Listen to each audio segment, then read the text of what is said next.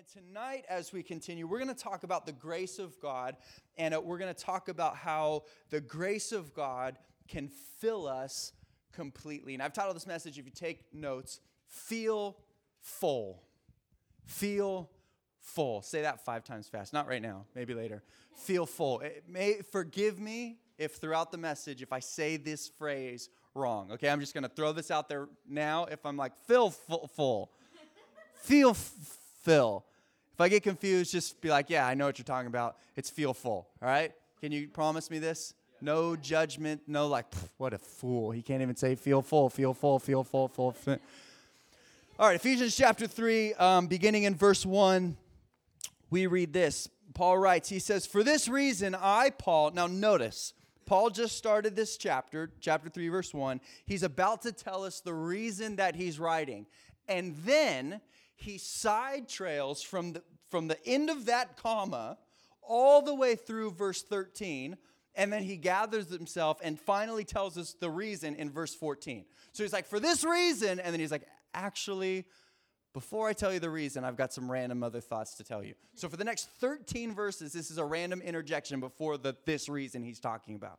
All right? So he says, "For this reason I Paul, the prisoner of Christ Jesus for you Gentiles, if indeed you have heard of the dispensation of the grace of God which is given uh, to me for you, how that revel- by revelation he made known to me the mystery, as I have briefly written already, by which, when you read, you may understand my knowledge in the mystery of Christ, which in other ages was not made known to the sons of men, as it has now been revealed by the Spirit to his holy apostles and prophets, that the Gentiles should be fellow heirs of the same body and partakers of his promise in Christ through the gospel of which I became a minister according to the gift of the grace of God given to me by the effective working of his power. To me, who am less than the least of all the saints, this grace was given. That I should preach among the Gentiles the unsearchable riches of Christ, and to make all see what is the fellowship of the mystery, which from the beginning of the ages has been hidden in God, who created all things through Jesus Christ to the intent that now the manifold wisdom of God might be made known by the church to the principalities and powers in the heavenly places, according to the eternal purpose which he accomplished in Christ Jesus our Lord, in whom we have boldness and access with confidence through faith in him. Therefore, I ask you that you do not lose heart at my tribulation for you, which is your glory. We're going to pause there for just a moment. So, Paul, you're like, what is he talking about? Mystery, revelation, wisdom, what's going on? Paul, basically, as he starts, and again, he side trails, he's like, all right, this reason I'm writing to you. And then he's like, actually, um, just real quick, side note, briefly, he kind of rabbit trails a little bit, and he talks about the grace of God, and he talks about the revelation of the grace of God.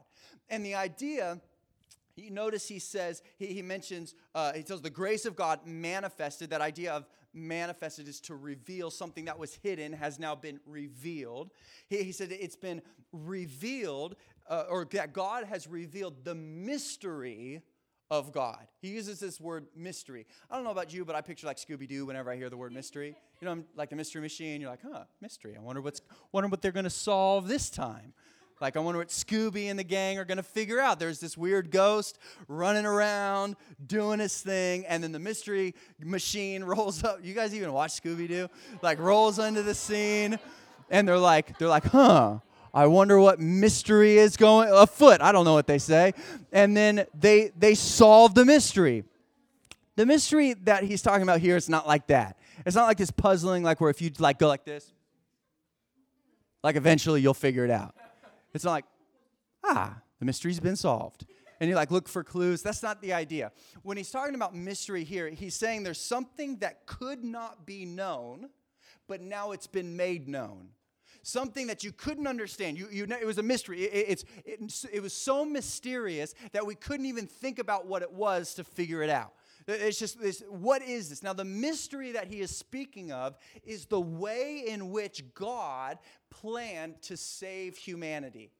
The way in which God had a plan to save broken, sinful human beings. And that mystery has now been revealed. And the revelation of that mystery was in the person of Jesus Christ that Jesus came to planet Earth, lived this perfect life, died a sinless death, that if we would just place faith in him, we could have forgiveness of sins and access to God. He said, but beyond, without Jesus, we would have never known that. And then he said, this mystery has now been revealed. And he's talking about this grace of God. And then he tells us specifically how God's grace has affected his life. The first thought tonight, and this is kind of a side point before we get into the main point, is that God sees what no one else can. Talking about the grace of God, it, Paul would tell us, he says, and there in verse um, 8, he says, To me, who am less than the least of all the saints. Paul looked at his own life and he said he called himself the least of all the saints. In other words, of all the sinners in the world, Paul considered himself the worst. He's like, I like imagine sinners, imagine people, and then put me at the very bottom of the list. He says, That's that's me. He did not feel worthy to be an apostle or a follower of Jesus. And to be honest, he was kind of right. Paul, before this time, he, his name was Saul, and he persecuted and even killed Jesus' followers.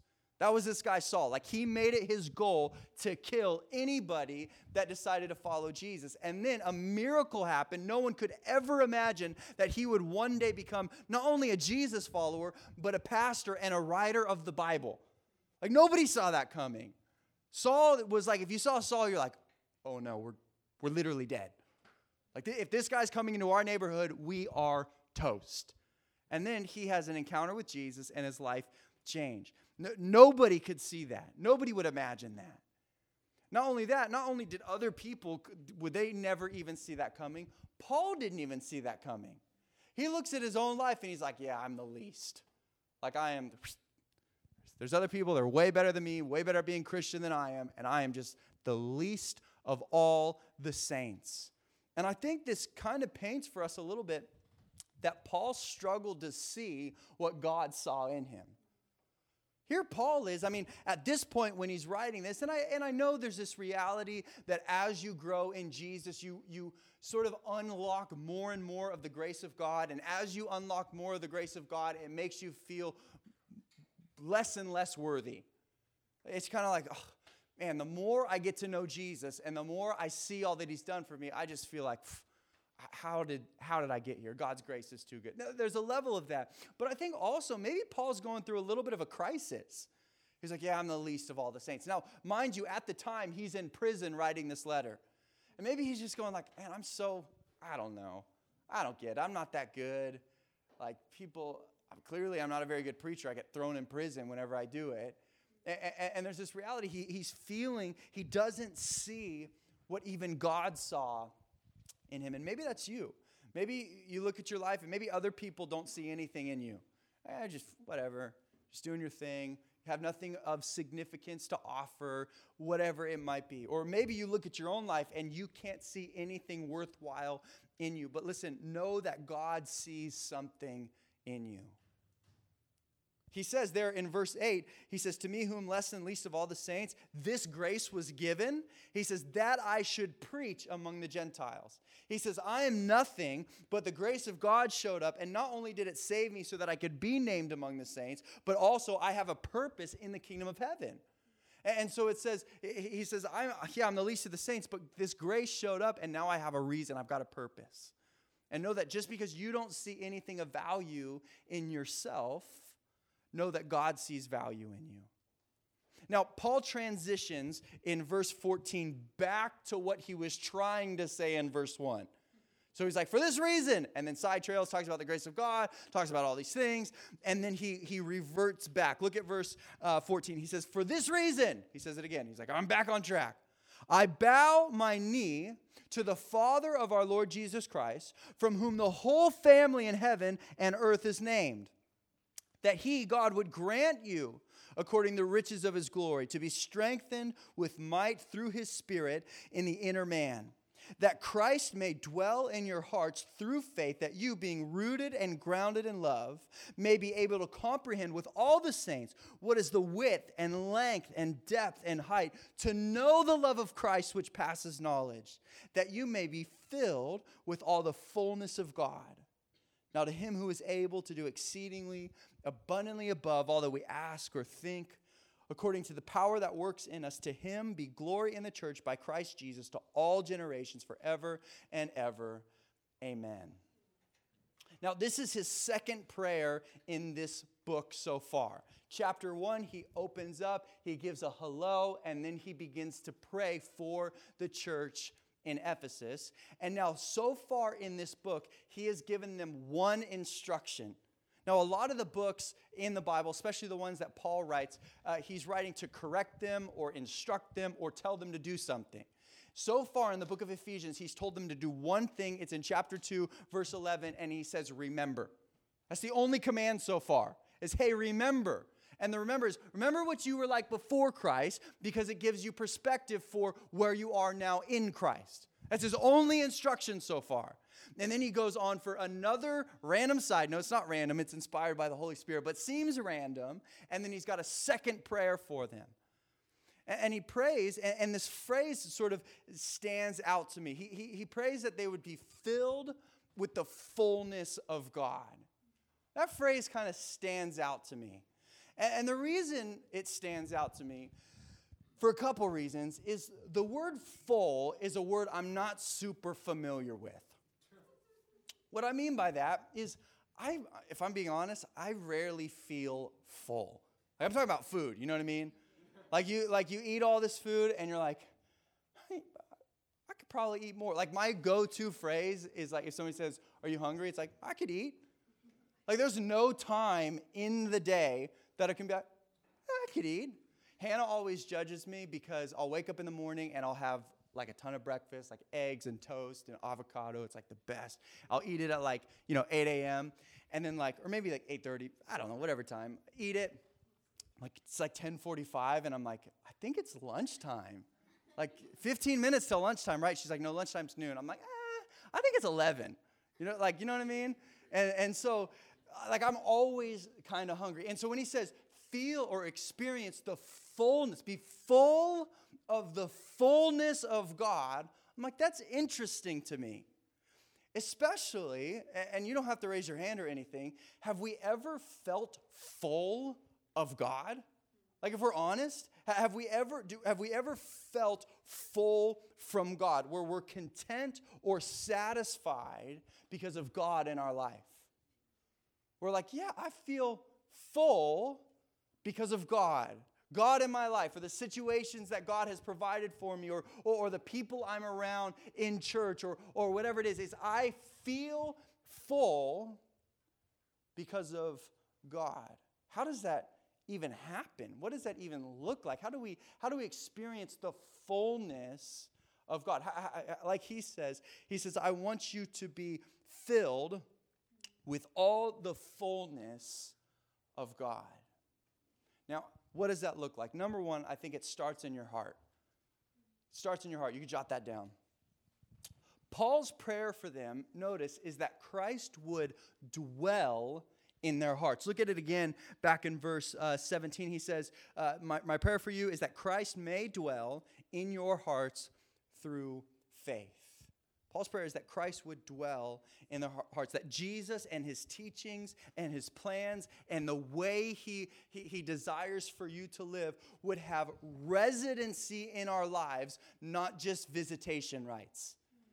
That, that Jesus would actually have his home in your heart, not just something that he can look at every once in a while. I'm gonna talk about Hannah again. Sorry, babe. Um, Hannah recently uh, made an Instagram account, and it's called at. It's. Let me say it. It's called at Hurricane's House. Now, Hurricane, if you don't know, is her other Instagram handle. And this Instagram is designated just to photos of our home, which is great, you know? It's wonderful. Now, I don't follow that Instagram page. I'll tell you why. The reason for it is because I live there. Like, I don't need to see a picture of the couch. I sit on the couch. You know what I'm saying? Like you guys, you guys are more than welcome at Hurricane's house. You are more than welcome to look at pictures of our house. If you want to, you are more than welcome to. I don't need to look at pictures at my house. Why? Because I have a key, I can go inside, I live there. It's my house. And the reason I bring this up is because many people treat Christ like at Hurricane's house. Like we can, we, we can, he can look, he can, he can like certain things. Like, oh, that's that's a nice couch. Like, I like that painting on the wall or that whatever that is. Like, that's nice. But, but he does not have residency in our lives. We can, he can look, but he doesn't live there. And what Paul is saying is that when Christ dwells in your heart, it's like forget following the Instagram account. Here's the house key. You are welcome anytime. It's not visitation like I show up every once in a while, but this is your home. You belong in my life. And the idea, it's basically a fancy way of saying that Christ is first in your life.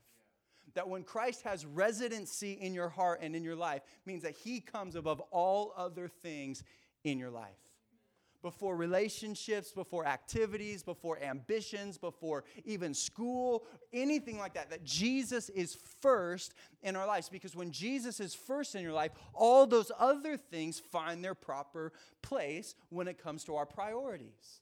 When Jesus is first, the other things go where they're supposed to. He's saying that Christ would, would be first in our life, not just every once in a while. And I think the reason many people don't feel full of God is because He doesn't live with them. He doesn't live with them. it's, a, it's an every once in a while thing. Uh, maybe we come to church on Thursday night to get full and then we leak all week. You know what I mean? Like we come to church and like the worship's great and the message was like, hoorah! And small group was like, I can do it. And then we go home and we're like, the whole week, we're like, wait, what was said at what song did we sing? And, and what was that message? And wait, that one person said something really good in small group that I felt like would have been really good for this situation, but now I can't remember it. And our whole life, it just seems like this we were full and we're leaking. And it's like, where was that? Where is that God that we talked about in that situation? I can't remember now. And, and what's going on? We need God to live with us so that we can experience Him all the time. It's not just, a, not just 45 minutes on a Thursday night. To feel full of God is to carry Him with you wherever you go, it's to allow Him to be in your life. He also prays, notice that we would know the love of Christ that surpasses knowledge. Now, if we like pause and think about that, know the love of Christ that surpasses knowledge? Know the love of Christ, know the love of Christ that surpasses surpassages, surpasses, surpasses, surpassage, knowledge. Forget you guys, I'm going home. to know the love of Christ, he says that that that surpasses knowledge. So he's basically saying to know something that can't be known. What does that mean? What is he talking about? The idea of know that he uses here is to experience it firsthand. Some things can be experienced but cannot be explained. There are some things like I could do my best to explain to you what something looked like or what something was like or what something felt like, but until you experience it for yourself, you can't fully understand what that thing is. Uh, until you actually go and watch the sunrise over the beach. I can't, like, I could tell you, like, it's amazing, like, this orange globe, like, just comes from underneath the water, and then it's like, it was dark, and then it became bright, and you're like, that sounds kind of interesting. And then you actually set your alarm and get there early and go to the beach and watch the sunrise. You're like, whoa. Like, Nate tried, but it, it didn't even come close to what this was actually like. Some things you can try to explain, but until you experience it, you don't understand it. And he says, I want you to experience the love of God that cannot be explained. Now, I can do my best to up here tell you how much God loves you, And I try to every week to tell you that God loves you unconditionally. And it was, it was displayed for us on the cross. Perfect picture of, of God's love for us, the cross. But until you experience his love for you firsthand, it falls short. And he says, I, it, it, in order to feel full, it starts in your heart. And you got to recognize that he must live inside of you. You must dwell in you, being he's first in your life. And you've got to make sure that you're experiencing it. Not just expecting somebody to explain it to you, but actually experience the love of God. It starts in your heart. Second point, final point, it leads to your life. It starts in your heart and it leads to your life to experience the full, fullness of God. Ephesians 3, verse 20 is one of the best verses. I love it, especially in the NIV. It says it like this Now, to him who is able to do immeasurably more than all we ask or imagine, according to his power that is at work within us. That he, he, he just celebrates God. To him who is able. Let me tell you, whatever you're going through, God is able. He is able to do immeasurably, how much more? Immeasure, you, you can't know. You, you can never measure it. More than all we not only ask, but all that you could ever imagine. Think about that. Like, God, we go to God, and sometimes we go to God with like these big, crazy lists that we're like, I don't know if God could do this. And then God's like, that's it? Like, how about think bigger? How about things you can't even imagine? How about things that you could never come up with? God can do and is able. When God dwells in your heart and you make him first, you will see it in your life. It will be seen in the fact that God is doing things that are beyond your own ability. Paul knew firsthand what that was like. Here he is writing the Bible, and at one point he was killing Christians. How does that happen? It happens not by someone's own ability, but by allowing Jesus to dwell in them. And when he dwells in you, it leads to the way you live your life. And when you're living as God wants you to live, all of a sudden, God begins to do things that are way beyond your wildest dreams. Like, I imagine this for my life. God's like, imagine bigger. God's got bigger and better plans for our life when we allow Him to dwell in our hearts. And there'll be two clear things that show it's God that's working. And worship team, you guys can come up here as I close this out. Two clear things. One, He is working in you. He's working in you. Often we want to see God work around us, but not in us. Let me give you an example. If our situation is bad, we want God to fix it, right? Anybody ever prayed for God to fix the situation you were going through?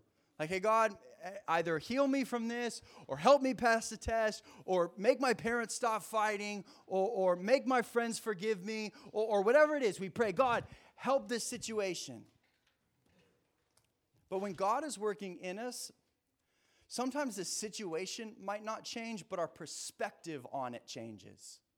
God is able to do above what we ever could ask, think, or imagine.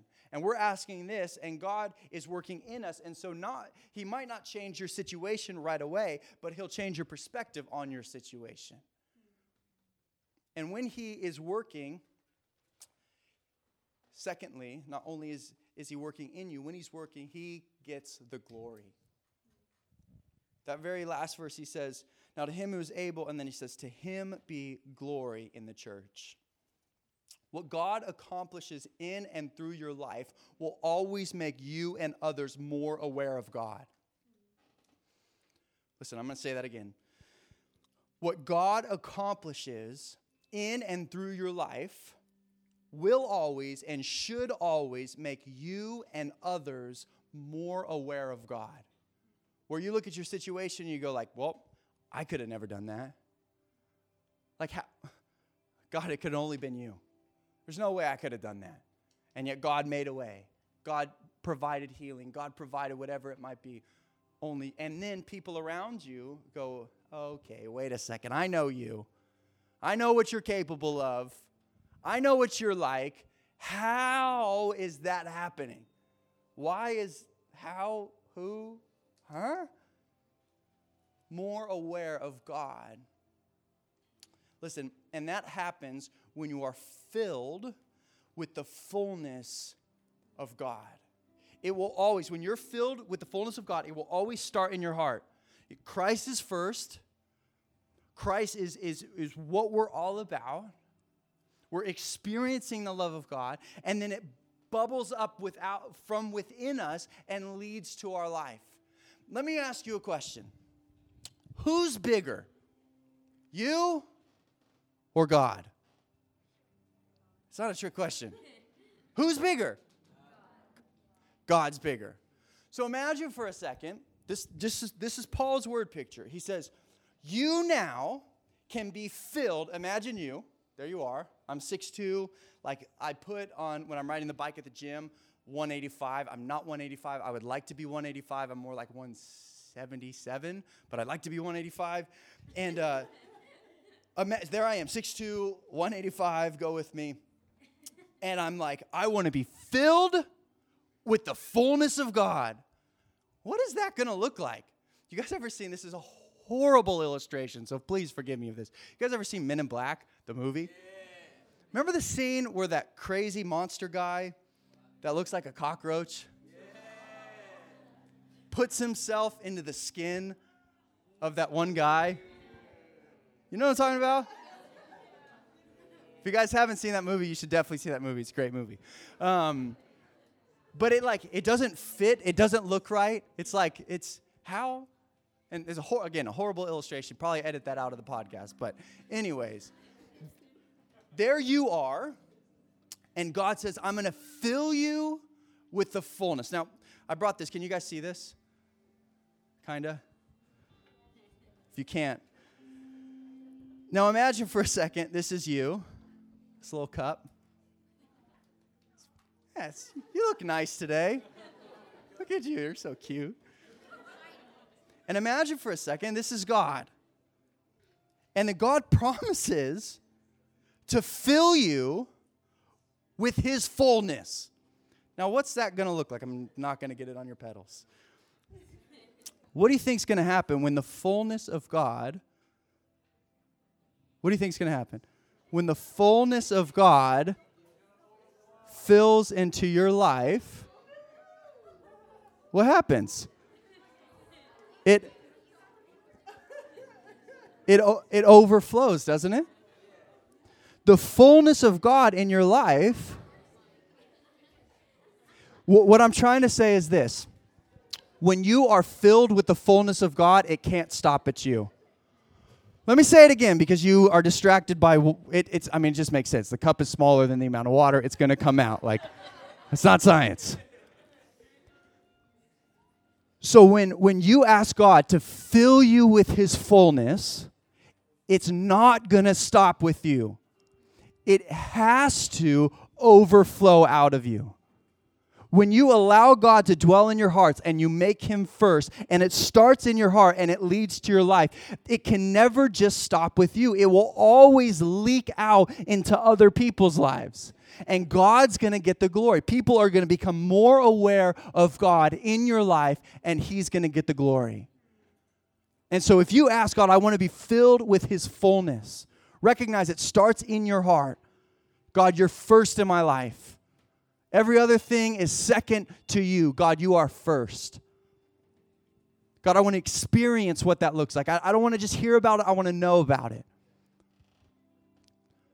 And then it's going to it's going to well up inside of you and it's going to overflow into your life and then the people's lives around you. It has to happen. It has to. You are too small to be filled with the fullness of God. And yet he promises that God will fill you with his fullness. The psalmist would say, My cup runs over. Literally, he's saying, my, my, life is not worthy of the fullness of God, and yet I have been filled with God's fullness. So I have found contentment and satisfaction and purpose in my own life, and that has bubbled up to overflowing in my life. And now every single person I come in contact with is now going to hear about God and hear about His love and hear about His plans and hear about His purposes and hear about how if He can do it with me, He can do it with you because it's not going to stop with me, it's always going to bubble up out of me. you can be filled with the fullness of God. Stand together. And as we close and as the worship team leads us in this final song, I want you to ask yourself do you feel full? now, if you're hungry, we got donuts afterwards, so just. But do you feel full of God? Do you feel content with God? Do you feel do you feel like God is first in your life and do you feel like every other decision in your life is navigated and decided based upon God first in your life? It'll start in your heart and it'll lead to your life and it'll lead to the people around you's life as well.